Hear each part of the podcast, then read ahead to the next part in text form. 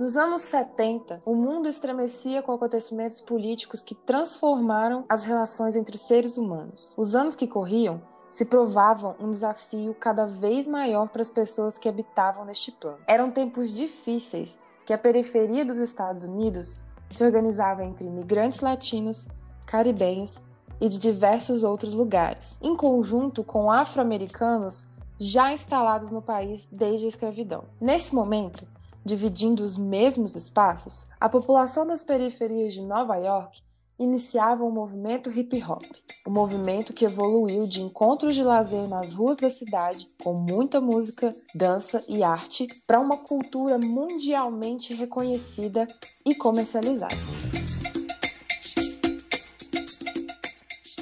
A arte foi uma das vias que a periferia encontrou e mergulhou para sobreviver à violência urbana, que rondava os bairros entre conflitos de gangues, a falta de acesso a espaços de lazer e ao descaso do Estado.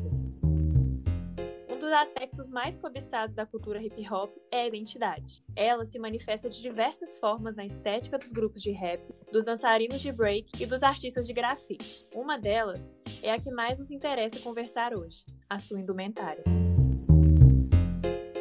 A moda tornou-se um canal de expressão artística extremamente relevante para os rappers. A maioria dos grupos sociais possuem uma forma particular de se vestir que causa uma aproximação e singularidade entre os membros.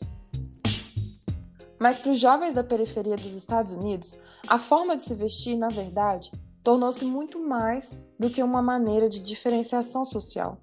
A criação de estilo próprio representou uma emancipação dos negros em sua maneira de se vestir, uma vez que a indústria da moda seria obrigada a voltar sua atenção para eles e reconhecê-los como consumidores e produtores do que estava na moda. Meu nome é Hanna. E eu sou Yasmin. E está começando agora o Hashtag Descubra, um podcast sobre música e mundo da Rádio Plural, a web rádio dos estudantes de jornalismo da Universidade Federal de Ouro Preto, com a orientação do professor Carlos Bolívar.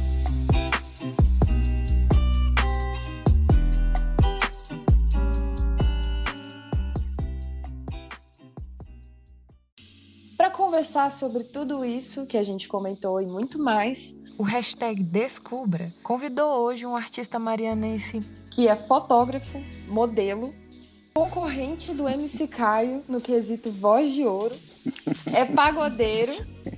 Seja bem-vindo, o Andrei. É. Bem-vindo, Andrei. Bem-vindo.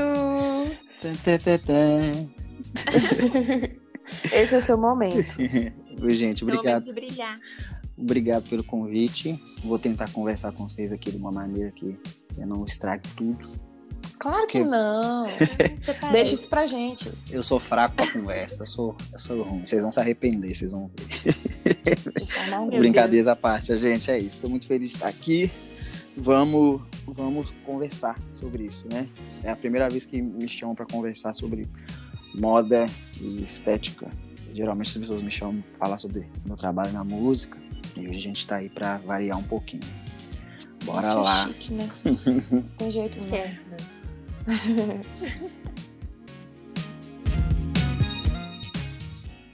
Na explosão do hip hop, ao longo da sua década de 90, os rappers norte-americanos alcançaram status de verdadeiras estrelas do mundo da música. Entre os pioneiros estão as bandas NWA e Wu-Tang Clan, ambas cooperativas de artistas, onde um estilo incomum de se vestir significava a inclusão do grupo. Graças à origem política do hip hop, os jovens artistas rejeitavam a alta costura e as grifes tradicionais. A primeira empresa a se especializar na costura hip hop foi aberta em 1989 por Carl Kane.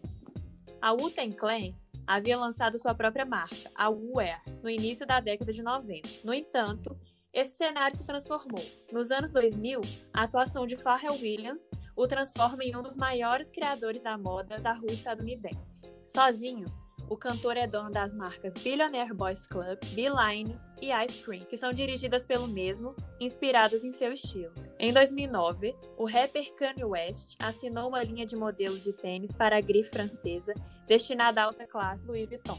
Apenas.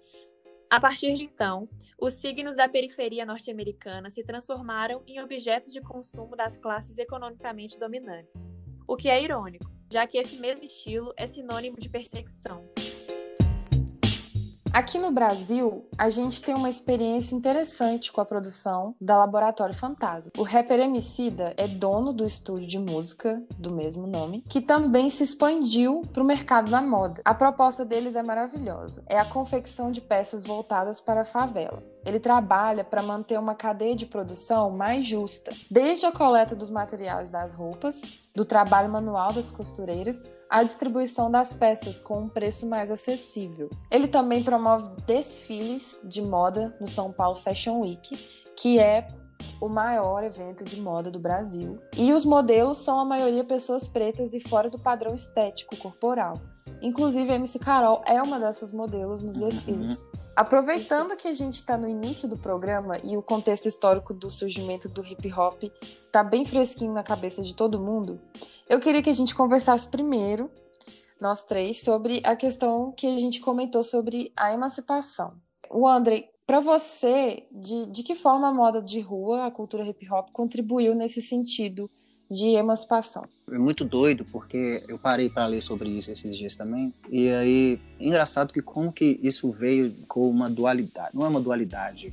Eu acho que essa, essa é, emancipação, meninas, veio como assim como o samba veio para o Brasil.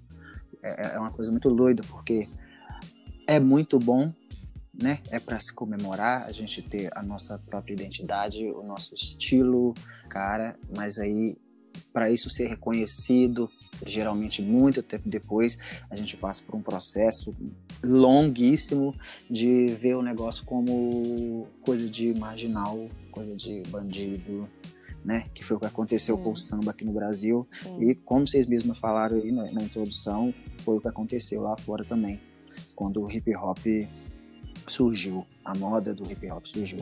E aí entra aquilo que eu, que, eu, que eu conversei com vocês ontem. A partir do momento que qualquer coisa trazida pela cultura negra é reconhecida e visto realmente como boa, isso é quase perdido por é tomado, é, é apropriação, né? Vamos falar, ganhar apropriação, que é, ah tá, agora que é muito bom, que agora é reconhecido, é visto com bons olhos, a gente vai brilhar em cima disso que vocês construíram.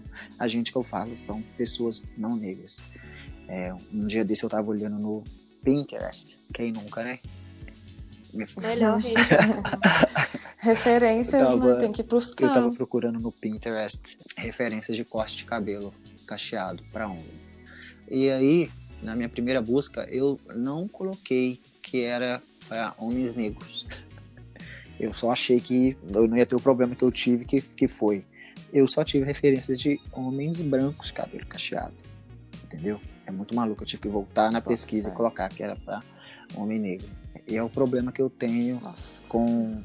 É o problema que eu preciso apontar quando a gente fala dessa emancipação.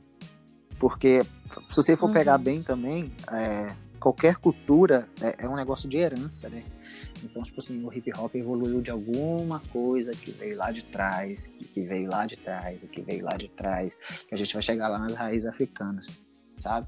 Então é muito conveniente Sim. a gente construir tudo isso, porque a gente é muito autêntico, né? Querendo ou não, o que a gente faz é bonito, como a Beyoncé já, já disse no Black Skin, a gente já era beleza antes deles saberem o que é beleza. É muito conveniente para a gente criar toda uma cultura nossa, uma coisa nossa, e aí a gente passa por preconceitos, sofre discriminação, e aí quando é finalmente visto como uma coisa boa, o crédito não é tão nosso mais, aí é de todo mundo entendeu? Sim. Eu boto fé que na, naquela, no seu clipe e na letra também de, de Gorila, eu sinto muito essa energia sim, de resgate sim, da emancipação, sim. sabe?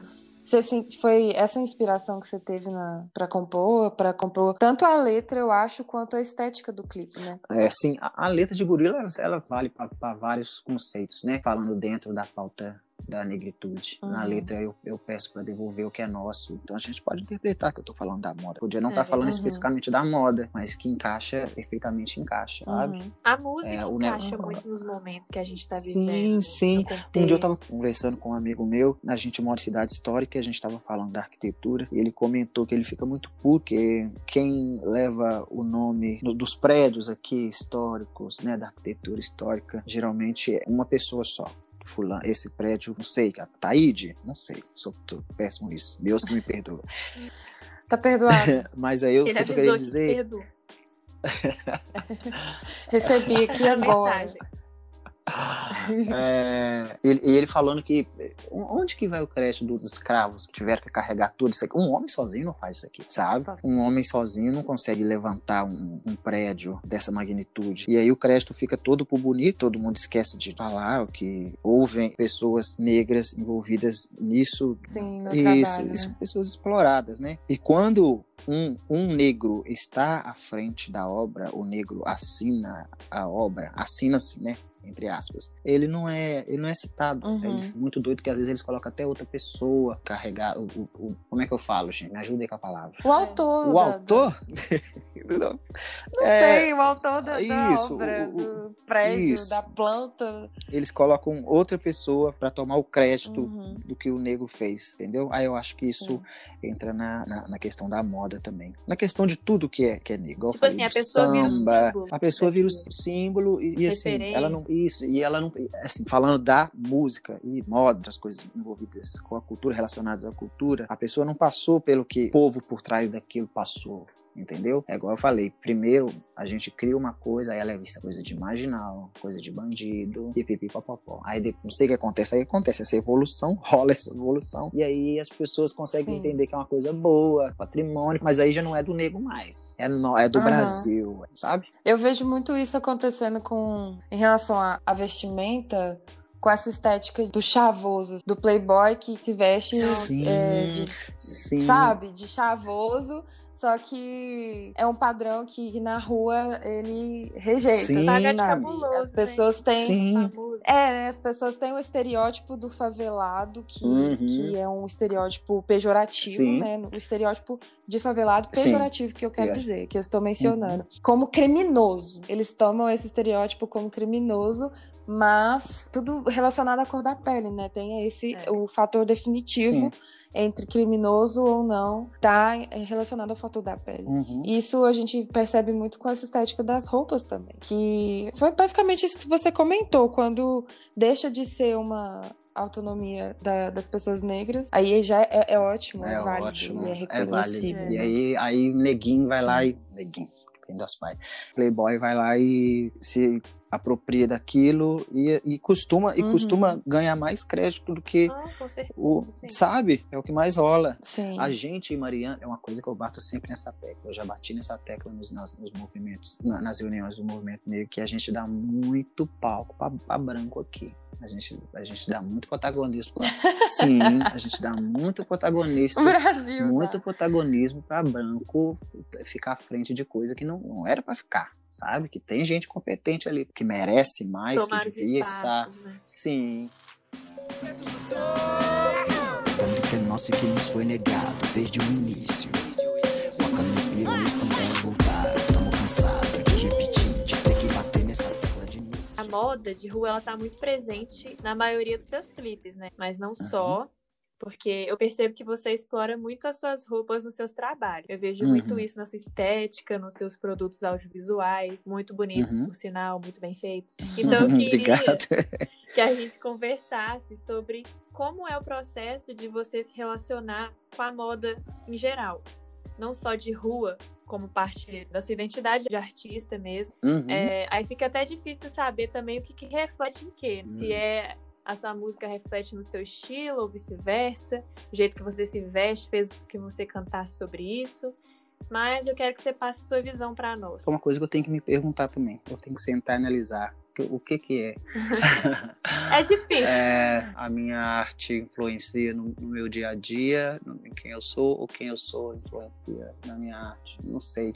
Eu acho que é uma coisa inconsciente. É Uma Uhum. coisa que quando eu vejo, quando eu tô trabalhando em alguma coisa, eu tô, eu sei o que eu tô fazendo, mas eu acho que tá vindo inconscientemente, sabe? É uma coisa que sai de um lugar que já tá ali, já enraizado. É natural, eu, né, pra você. é natural, é natural. Uma coisa que eu acho interessante é que o meu estilo é o que a gente chama hoje, pode ser né, retrô, pode ser é, vintage, mas é Ah. uma coisa que eu, que eu peguei muito do meu pai, porque o meu pai Bota Ele sempre, ele sempre foi muito envolvido, sempre envolvido na cultura negra, vai falando assim artisticamente mesmo, sabe? Ele era Uhum. pagodeiro, ele era do hip hop, ele dançava break. Que chique. Nossa, eu pagava um milhão de reais pra ver o seu pai dançando break. Eu lembro que num evento, Eu pago pra ver demais. evento, ah, isso foi uns dois anos, num evento da prefeitura aqui no nosso bairro. Eu fui cantar e aí ele apareceu lá e tinha um tanto de amigo da, da época dele e aí as pessoas simplesmente abriram uma roda e começou Não, a ter roubou a um, cena.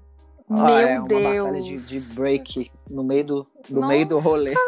Eu, eu ia ficar emocionadíssima vendo isso. Mas aí vocês imaginam? É, Não, não, meu pai é b-boy, Meu- foda-se. Sim, o E meu o pai, seu? o meu pai, meu pai negro, dançarino, cantor, rapper, que meu pai era rapper Tá, também. querido?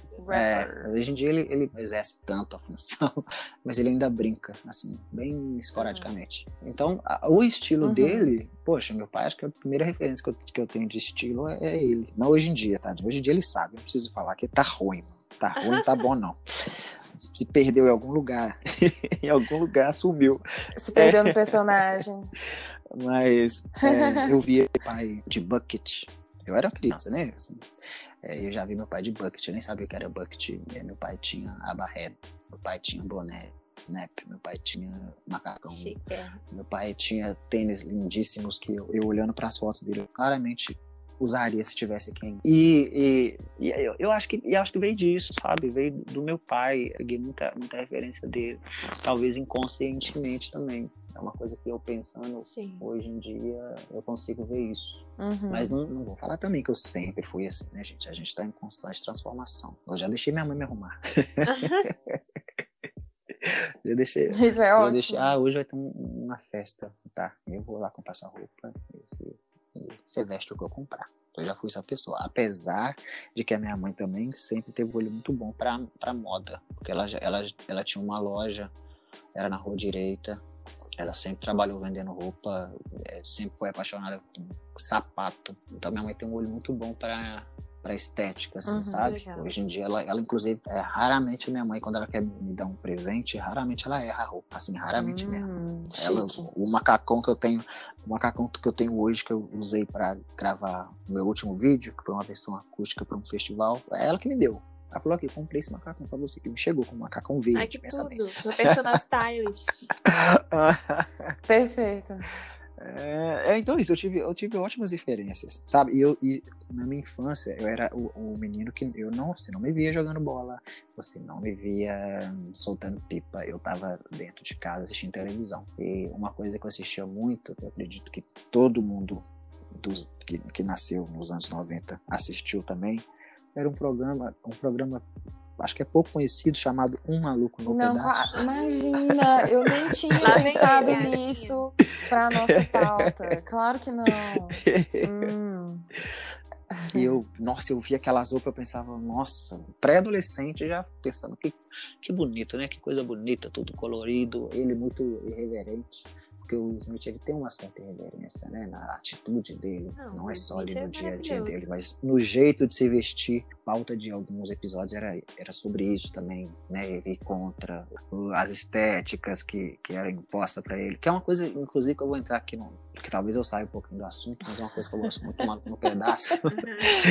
eu gosto muito em Um Maluco no Pedaço. É justamente a série mostra que não existe um padrão de negro, não existe o manual do negro perfeito. É, o Smith era periférico, ele foi para morar com essa família rica, né, da tia dele. Foi um choque de, de culturas assim que a gente se diverte muito, inclusive ao longo do, do- do programa. E foi rolando uma troca de, não sei, de conhecimento, de estilo, que às, às vezes a gente via ele querendo ensinar umas coisas para Ashley, Uhum. né? E aí tinha o Calton que não concordava com o estilo dele. É, e assim, Mano, é o legal é foda o entender que nem- pedaço. nenhum, É nenhum demais, deles né? era mais negro que o outro, nenhum era menos negro que o outro, É. sabe? É, Sim. eu acho isso é uma coisa que eu, que eu admirava já, desde quando assistia, Uhum. é, quando eu era mais novo.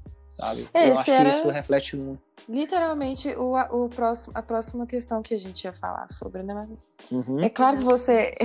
ia Mais uma vez. Ele roubou a ponto. nossa Mais pauta. uma vez Ele eu roubou a atropelei nossa a pauta. pauta, eu, tenho, eu não tenho Nossa dúvidas. senhora, eu sou um péssimo convidado. faz assim. Não, É. você é um ótimo convidado. Não se sinta assim, por favor. Now É a série estrelada pelo Will Smith, The Fresh Prince of Bel-Air, aqui no Brasil, pra gente é Um Maluco no Pedaço. Fez um sucesso enorme nos anos 90 e teve um grande impacto na indústria do entretenimento e também da moda. O personagem do Will, que interpreta ele mesmo no seriado, tornou-se um ícone. E pra quem não tá familiarizado com a história, por isso que eu tô falando sobre isso, a mãe do Will decide enviar ele a Filadélfia para passar um tempo de férias na casa dos seus tios ricos, o Phil e a Vivian, e acaba causando um grande contraste de personalidade dentro da mansão entre os outros personagens, com os seus primos, com o mordomo da casa. É muito, muito, muito legal. A série trata de vários temas muito importantes, especialmente as questões Uhum. raciais e econômicas Uhum. nos Estados Unidos, e de uma forma muito engraçada e sutil na vida, nos acontecimentos da vida cotidiana da família. E um detalhe muito interessante é que as pessoas estão sempre resgatando os seus looks daquela época. Uhum. Eles são tão livres que eles podem ser aludidos à moda gênera, que a gente fala Sim. tanto sobre Sim. isso hoje. Uhum. Por ele estar sempre usando croppeds, shortinho, que são peças caracterizadas socialmente ao feminino. E não por coincidência, o nosso convidado se autodenomina Fresh, Fresh. que é título do seu último lançamento, que tem um Uhum. clipe maravilhoso, que tem toda a pegada das roupas do maluco no pedaço. Obrigado. E como é que foi a produção desse Mara. clipe? Fala mais pra gente. Pode falar agora. Agora é o seu momento de falar sobre Seu o Maluco momento. no Pedaço, sobre a estética que a série provocou no seu trabalho. Agora é o momento. Fresh. O, o termo fresh, é, embora não, não seja criado pelo Will Smith, é, ele né, claramente popularizou. Igual eu falei, a gente assistia é, um maluco no, pra gente aqui no Brasil era um maluco no pedaço, né? E, e nós, crianças, pré-adolescentes, sem internet, tem, tem, tem essa questão também. A gente Verdade. Não, não- teve a, a proatividade lá e pesquisar o que, que era o maluco no pedaço. E aparecia Fresh Prince of Bel Air. Deve ter uns, uns três anos que eu fui procurar saber o que, que era fresh. Até então eu sabia o, o significado literal, né? Que é esse negócio de fresco. O que entra também no conceito, né, que é, é isso de, de- é sobre trazer sempre ter novidades, parecer que é novo, a última moda, coisa mais atual, o ápice da atualidade. A que- pessoa que tá ali, é, ó, no auge. uhum. Tendência. Descobri que fresh é uma gíria que tem vários, vários significados lá. O auge da a pessoa mais descolada, que tem pessoa absurda de, Mais de, estilosa. de estilosa, mais é, definitiva, fresh para uma pessoa estilosa. Tipo, ah, essa pessoa estilosa era fresh ao auge do, do elogio, entendeu? Muitas músicas tem também. Sim, tem, tipo, rap sim, e tal. do Outcast ontem, quando a gente É, conversa. Outcast, o Fresh So Clean. É. Uhum. Várias músicas vão, vão usar esse termo aí. E aí, quando eu descobri, eu falei, nossa, acho que eu posso usar isso. Porque, afinal de contas, o, o Will Smith não inventou, ele popularizou. Vamos lá, é uma coisa que rola lá, lá, lá fora, nos Estados Unidos, uma coisa que tá no- na boca do povo, independente do Will Smith? Eu criei uma música com esse, com esse que eu queria, onde eu queria o, o fresh brasileiro. Claro que dentro do, do contexto do que a gente está falando aqui, que é de negritude, da nossa Uhum. vivência. Uma, uma curiosidade sobre Fresh BR é que a gente claramente nota que ela, que, que ela tem uma pegada mais retrô também, um negócio mais, mais antigo. É uma marca registrada minha já. Geralmente tudo que eu faço tem essa pegada às vezes mais discretamente, às vezes mais explicitamente, assim, mais arreganhado para todo mundo ver. Eu trouxe isso pro meu EP, que eu lancei em 2019, que é a Lithium. Fresh BR foi a última música do EP. Ela é a, é a última música, mas ela também foi a última música que eu gravei. Fecha com esse, com esse alto astral e, e- e essa identidade mais hip hop dos 80, 70.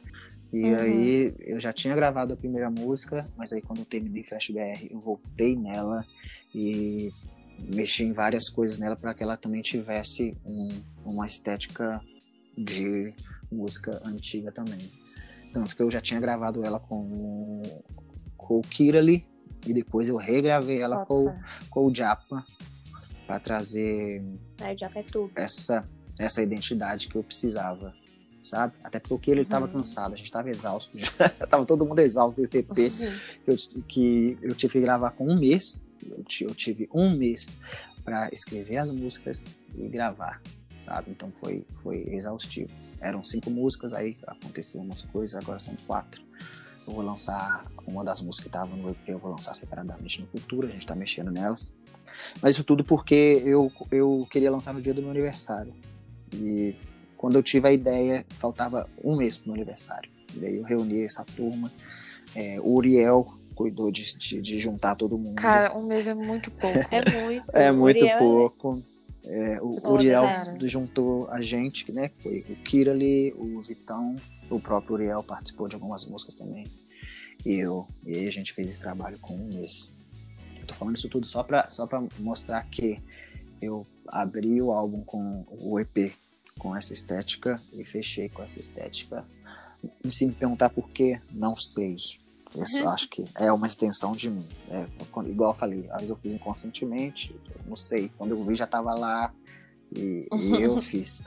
Flashback tem muito a ver com isso. A- a- quando você vê o vídeo, você vê que eu uso frames diferentes de- do que atual. Eu costumo pegar os planos e, e brincar com isso de estética vintage. Então a gente tem muita coisa lá que parece que é feito em VHS, sabe? Super 8. Foda, é uma coisa velho. que eu amo fazer e, e- e quando eu junto com o Uriel, eu não preciso explicar pra ele. Ele já sabe. Não, o Uriel é foda. Ele já sabe que o que eu quero. Eu me diverti muito em, em Flashback pra escolher o figurino. Uma coisa que eu amei. Tem umas Ah. moças lá, umas três moças Não, é meio com perfeito, aquelas pode. roupas de cantora com as gospel. túnicas. Eu achei aquilo mar... bem, maravilhoso. Elas dançando, assim, tipo. A escolha das É. pessoas no clipe também foi uma coisa muito chique. Foi assim. chique. Ah, que foi bom, chique, fico feliz. Fico muito feliz. Gente, ninguém cobrou nada ali, tá? Foi tudo na, na base da, da camaradagem. Não. Eu assisti esse clipe quando eu tava gravando o curta que eu e o Christian fizemos. Uhum. E aí, né, na época que, o- que a gente tava gravando, ele tinha chamado o Uriel pra, pra participar das gravações. Ô, Uriel. Uhum. Só que o Uriel tava editando o seu clipe. E aí, quando ficou pronto, é, ele mandou na hora pro Christian. Falou, Uhum. olha aí. E aí a gente assistiu junto, sabe? E a gente riu muito, a gente amou, a gente se divertiu muito. Ai, gente, que bom. Eu fico muito, eu fico muito feliz. Porque, porque muitas das vezes eu, eu insisto muito que eu quero mostrar na, na mensagem que eu quero passar. E tem, e tem gente que não entende. As pessoas, muitas pessoas que estão comigo ali ainda é difícil de entender o que eu preciso, entendeu? E o Uriel é uma pessoa, igual eu falei, que não precisa explicar muito. A Uhum. gente já. A gente, Uriel, eu tava pensando nisso, ele, ele- geralmente é assim, ele fala, eu pensei também nisso, você acredita? Que manter assim, sem um tostão no bolso. Não posso ostentar, te dou que tenho mil motivos pra me copiar. Pode anotar, um dia eu chego lá. Por enquanto eu tô embaixo, porém subindo sendo fresh. Fresh, fresh, fresh, fresh, fresh, fresh, fresh, fresh, fresh, fresh, fresh, fresh, fresh, fresh, fresh, fresh, fresh, fresh, fresh, fresh,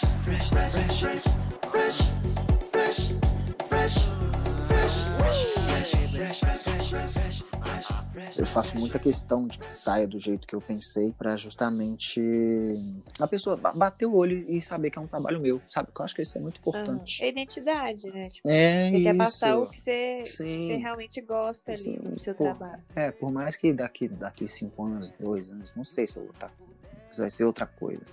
Mas eu tenho que isso é uma coisa fixa, pode não mudar. E- pode mudar também. Eu Uhum. acredito que não. Isso não é um problema pra você, né? Porque Não. você transita em vários outros gêneros musicais. Sim. Você sim. já fez muitos trabalhos com pagode, um pouco, sempre puxado mais pro R&B, eu acho, né? Uhum. Que é É, mais uma R&B. pegada sua de soul, R&B. Uhum. Eu, eu queria saber qual você gosta mais, assim, de trabalhar, qual você eh, se joga mais, se sente mais inspirado. Ah, Gente, é- é- essa eu acho uma pergunta difícil, porque, porque é, uma, é uma coisa que já me pegou em vários momentos. que que me inspira para fazer alguma música? Eu lembro quando o Bruno Mars lançou o último álbum dele, eu pensei, puta que o pariu. É isso aqui que eu quero pra minha vida. O Bruno Mars pegou uma coisa que eu queria fazer e fez. Ele, ele, ele ele roubou, a pauta. minha ideia. Ele o Bruno roubou a Mars sua pauta. roubou a minha Entendeu? ideia de álbum perfeito. Eu já sabe? sei onde você aprendeu a roubar a pauta das pessoas. Vou Eu ter que processar. Ai, me dá tão raiva quando eu tenho uma ideia de uma pessoa famosa e faz uma ideia. Você acha que eu que copiei, mas não foi. Foi Bruninho que. Bruninho que pegou, mas é muita convivência comigo. Ó, eu influencio ele, ele já me falou isso. Ah, então faz sentido. É, eu, per- eu, inclusive, perdoo ele por isso. Então, tudo Mas, mas é, brincadeiras à parte, é, aí teve essa época do Bruno Mars que eu falei, eu preciso, eu preciso lançar uma coisa assim, eu preciso fazer uma coisa assim. Porque eu sempre me identifiquei muito com, com o soul, por isso que eu achei interessante você ter, você ter tocado nessa, nessa questão. Porque eu também tenho muita referência de soul, eu amava soul. Eu cantava com meu primo quando eu era mais novo. A gente cresceu é, musicalmente juntos, sabe? A gente começou cantando desde muito novo na igreja e fomos tomando os mesmos rumos musicais, sempre juntos, ao longo da, da nossa adolescência, mas antes disso era sempre a gente. E aí a gente tinha isso de quem, quem trabalhava com a gente sabia que o André, o André era do o soul quente para dançar, para suar, e o Ícaro, não é Ícaro, era do R&B, love song, tipo Usher, Uhum. é, Aí, ó. Mariel, Neo, sabe? A, a- a gente cantava as mesmas coisas, mas, por exemplo, na hora de escolher um repertório, ficava claro o que, que eu tinha escolhido no repertório o que, que ele tinha escolhido. Hoje em dia, eu, eu acho que isso mudou um pouquinho. Não tenho certeza. Eu acho que é- vai de momento mesmo. Quando eu ouvi o último, o último EP da, da Glória Groove também, eu fiquei, nossa, eu devia ter feito isso. Inferno, que inferno, cara. É, eu fico muito feliz, gente, eu fico muito, muito feliz com o cenário do, do R&B brasileiro, sabe, atual. Sim. Eu lembro que quando a gente cantava aqui em, em Mariana, isso na pré-adolescência, era, era difícil explicar para as pessoas o que, que a gente cantava, que elas falavam, o que, que vocês cantam? É sertanejo? E a gente falava, não, sei lá, é, é pagode, é samba. É, a gente canta pagode, samba, mas não é o nosso forte, não. A gente canta R&B. E aí, o que, que é R&B? E aí, e aí a gente. Ai, meu Deus, vamos lá explicar o que que é R&B. É, é um negócio que todo mundo já ouvia, todo Uhum. mundo gostava muito, mas não sabia o que que era. Hoje em dia é mais, né? é- Mais popularizado, né? Sim, foi mais popularizado. Eu, eu amo, eu amo isso, eu amo. É, para mim, Glória Groove é o exemplo, assim, ela é do funk, que é popular, e- mas ela também tem o pé ali firme no, R&B, É que verdade. hoje em dia é mais popular, mas, né, a gente sabe que não é o, o que predomina aqui no, no Brasil. Mas acho que isso tá, tá para mudar, tá mudando aos pouquinhos. Acho que a gente vai conquistar um lugar ainda muito melhor no, no cenário musical brasileiro. E aí, quando eu vi o, o EP dela, eu falei, nossa, que coisa mais perfeita, gente. Por que, que eu que não fiz isso aqui? Deixa eu ligar pro meu primo aqui e, e conversar com ele sobre esse EP. Porque a gente vê muita coisa hoje em dia que a gente, no Brasil, que a gente só via lá fora. Muita coisa do que eu, eu ouvia antes era de fora.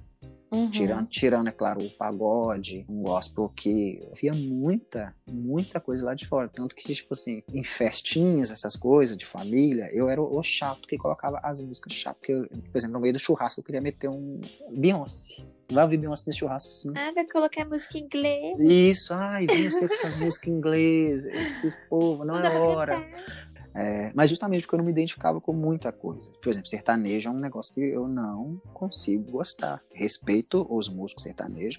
Eu, meu negócio é só a música que eu não, não gosto. Uma coisa Tem até eu amigos que são. não, tem até amigos que são. É, mas não, não, não consigo. Não consigo. Já recusei convite para cantar em banda sertaneja. Porque é um negócio que eu pensei, eu não vou ter que sentar e ouvir essas músicas para aprender ela. Mas é isso, sabe? Eu, eu Uhum. gosto muito de estar rolando é, hoje em dia no cenário musical brasileiro. Acho que a internet colaborou muito com isso também, né? Porque com certeza tinha Sim. muita gente que nem Sim. eu, que nem vocês, espalhados por aí, mas que soltos, né, em lugares. E agora a gente conseguiu se encontrar ali e dar as mãozinhas, mesmo que virtualmente, para fazer acontecer. Que lindo. Maravilhoso. O André, a gente vai se despedir de você agora. Eu queria agradecer Oh, muito por você ter acompanhado a gente, aceitado nosso convite, não ter desistido da gente. Isso. É um Que prazer isso. muito grande poder fazer esse programa com você. Eu acho que você foi a melhor pessoa que a gente poderia ter escolhido para conversar. Ah, Fico muito feliz mesmo. É, eu que Muito fico feliz, obrigada. gente. Muito obrigada Muito obrigada pela conversa. Vocês são ótimas anfitriãs. Eu tenho certeza Ai, muito obrigada. todo mundo Foi- que vocês chamarem pra, pra conversar aqui vão sair que nem eu, assim, levinho. Assim, ah, que bom que foi essa conversa, foi muito boa. Eu fico muito feliz, tá? ficamos. No futuro a gente pode conversar ao vivo no jardim, tomando uma cervejinha sentado É, na Sim. escada. por favor. Podemos. No Venha a Jardim Vai embora, vacina. Corona. Venha a vacina Claro. pra gente tomar cerveja no, no jardim. Ai, melhor programa, né, Mariana? Saudade. É, é. Ô, gente, ó, e não deixa de ouvir minha- minhas coisas no Spotify, não, tá? Não, claro que não. Tá tudo lá. Né? pra, Claro quem que tá, não. quem tá ouvindo aí, ó. Divulgue seu. Você quer, Vai, se, você quer, se, peixe, quer se é o momento. contextualizar aqui sobre as músicas, vai lá ouvir agora. Fala, ah, dessa música aí que tava falando. É, realmente, tem um negócio aqui, mas, sabe? Confere aí, Deixe seu galera. arroba também pros No-. No Instagram, arroba o Andrei. No Spotify também vocês me acham o Andrei. O se- O bom de ter um nome mais, mais único é isso. É tudo o Andrei. O Andrei, o Andrei, Com Andrei. W, né? Com W e com Y, gente. Pelo amor de Deus, era o mais pobre possível. Vocês estão achando que. falei de, falei, falei, falei de periferia aqui. Claro que o nome ia ser o mais pobre possível. Com W, com Y. O Andrei. Maravilhoso. Artístico, é artístico, nome artístico. Não precisa nem trocar. É isso, gente. A- Acompanha a gente nos próximos programas. Beijinho. Beijinho. Muito bom. Ai, foi ótimo.